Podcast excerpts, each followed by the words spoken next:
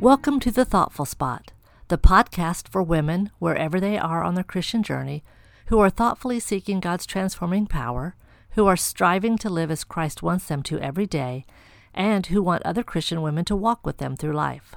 I'm your host, Terry Hester. On today's episode, I'm going to talk about the importance of showing kindness to one another. Let's start with a passage from Scripture. In Colossians 3:12, Paul writes, "Since God chose you to be the holy people he loves, you must clothe yourselves with tender-hearted mercy, kindness, humility, gentleness, and patience." Kindness matters. A simple act of kindness can mean so much to the one who receives it. I'm blessed to have been the recipient of many acts of kindness in my life that have helped me understand how very true that statement is. I'd like to share a couple of them with you. Several years ago, my husband called to tell me he had forgotten to take his lab coat with him when he left for work that day. I drove to Walmart to deliver it to him in the Vision Center. Since I was thinking about trading cars with him for the afternoon, I parked in the employee parking area, a long way from the store entrance. After dropping off the lab coat and meandering through the store for a while, I decided to leave. Unfortunately, a storm front had moved in and brought with it pouring rain and gusty winds. The location of my car seemed extra far away as I glanced out the door at the increasingly wet parking lot. But I didn't want to wait around to see if the rain would stop because I had other things to do. My sweet husband loaned me a small umbrella, and I made my way through the downpour, sloshing through puddle after puddle to my car. By the time the umbrella and I were both in the car, I was drenched. I drove to a nearby convenience store to get a drink before heading home.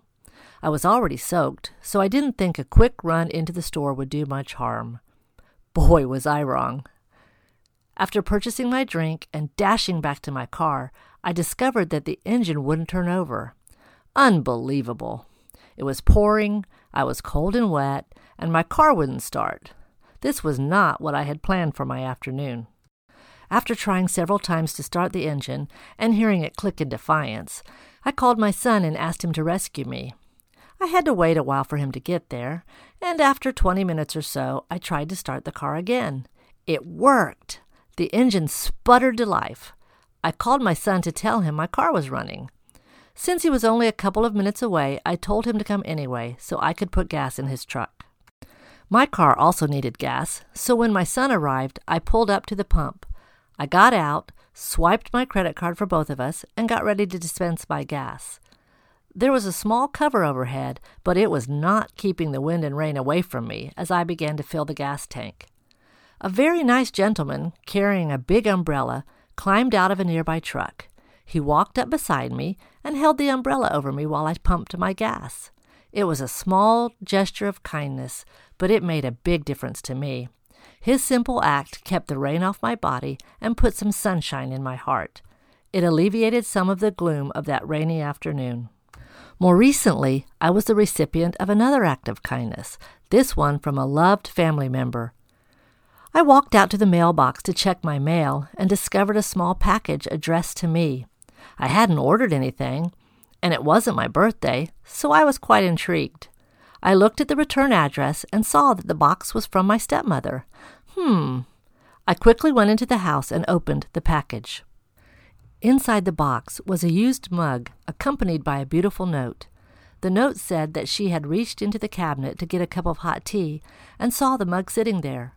Apparently, I had given the mug to my father over thirty years ago, and it had been his go to mug when he wanted a cup of hot tea. He called it his Terry cup. My dad passed away a little over a year ago, and my stepmom thought I would like to have the mug as a reminder of him. What an amazing act of kindness! I picked up the mug and smiled at the humorous saying on the outside.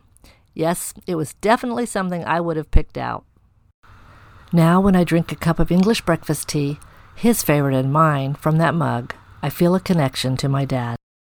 These were two simple acts of kindness, and they both touched me in big ways.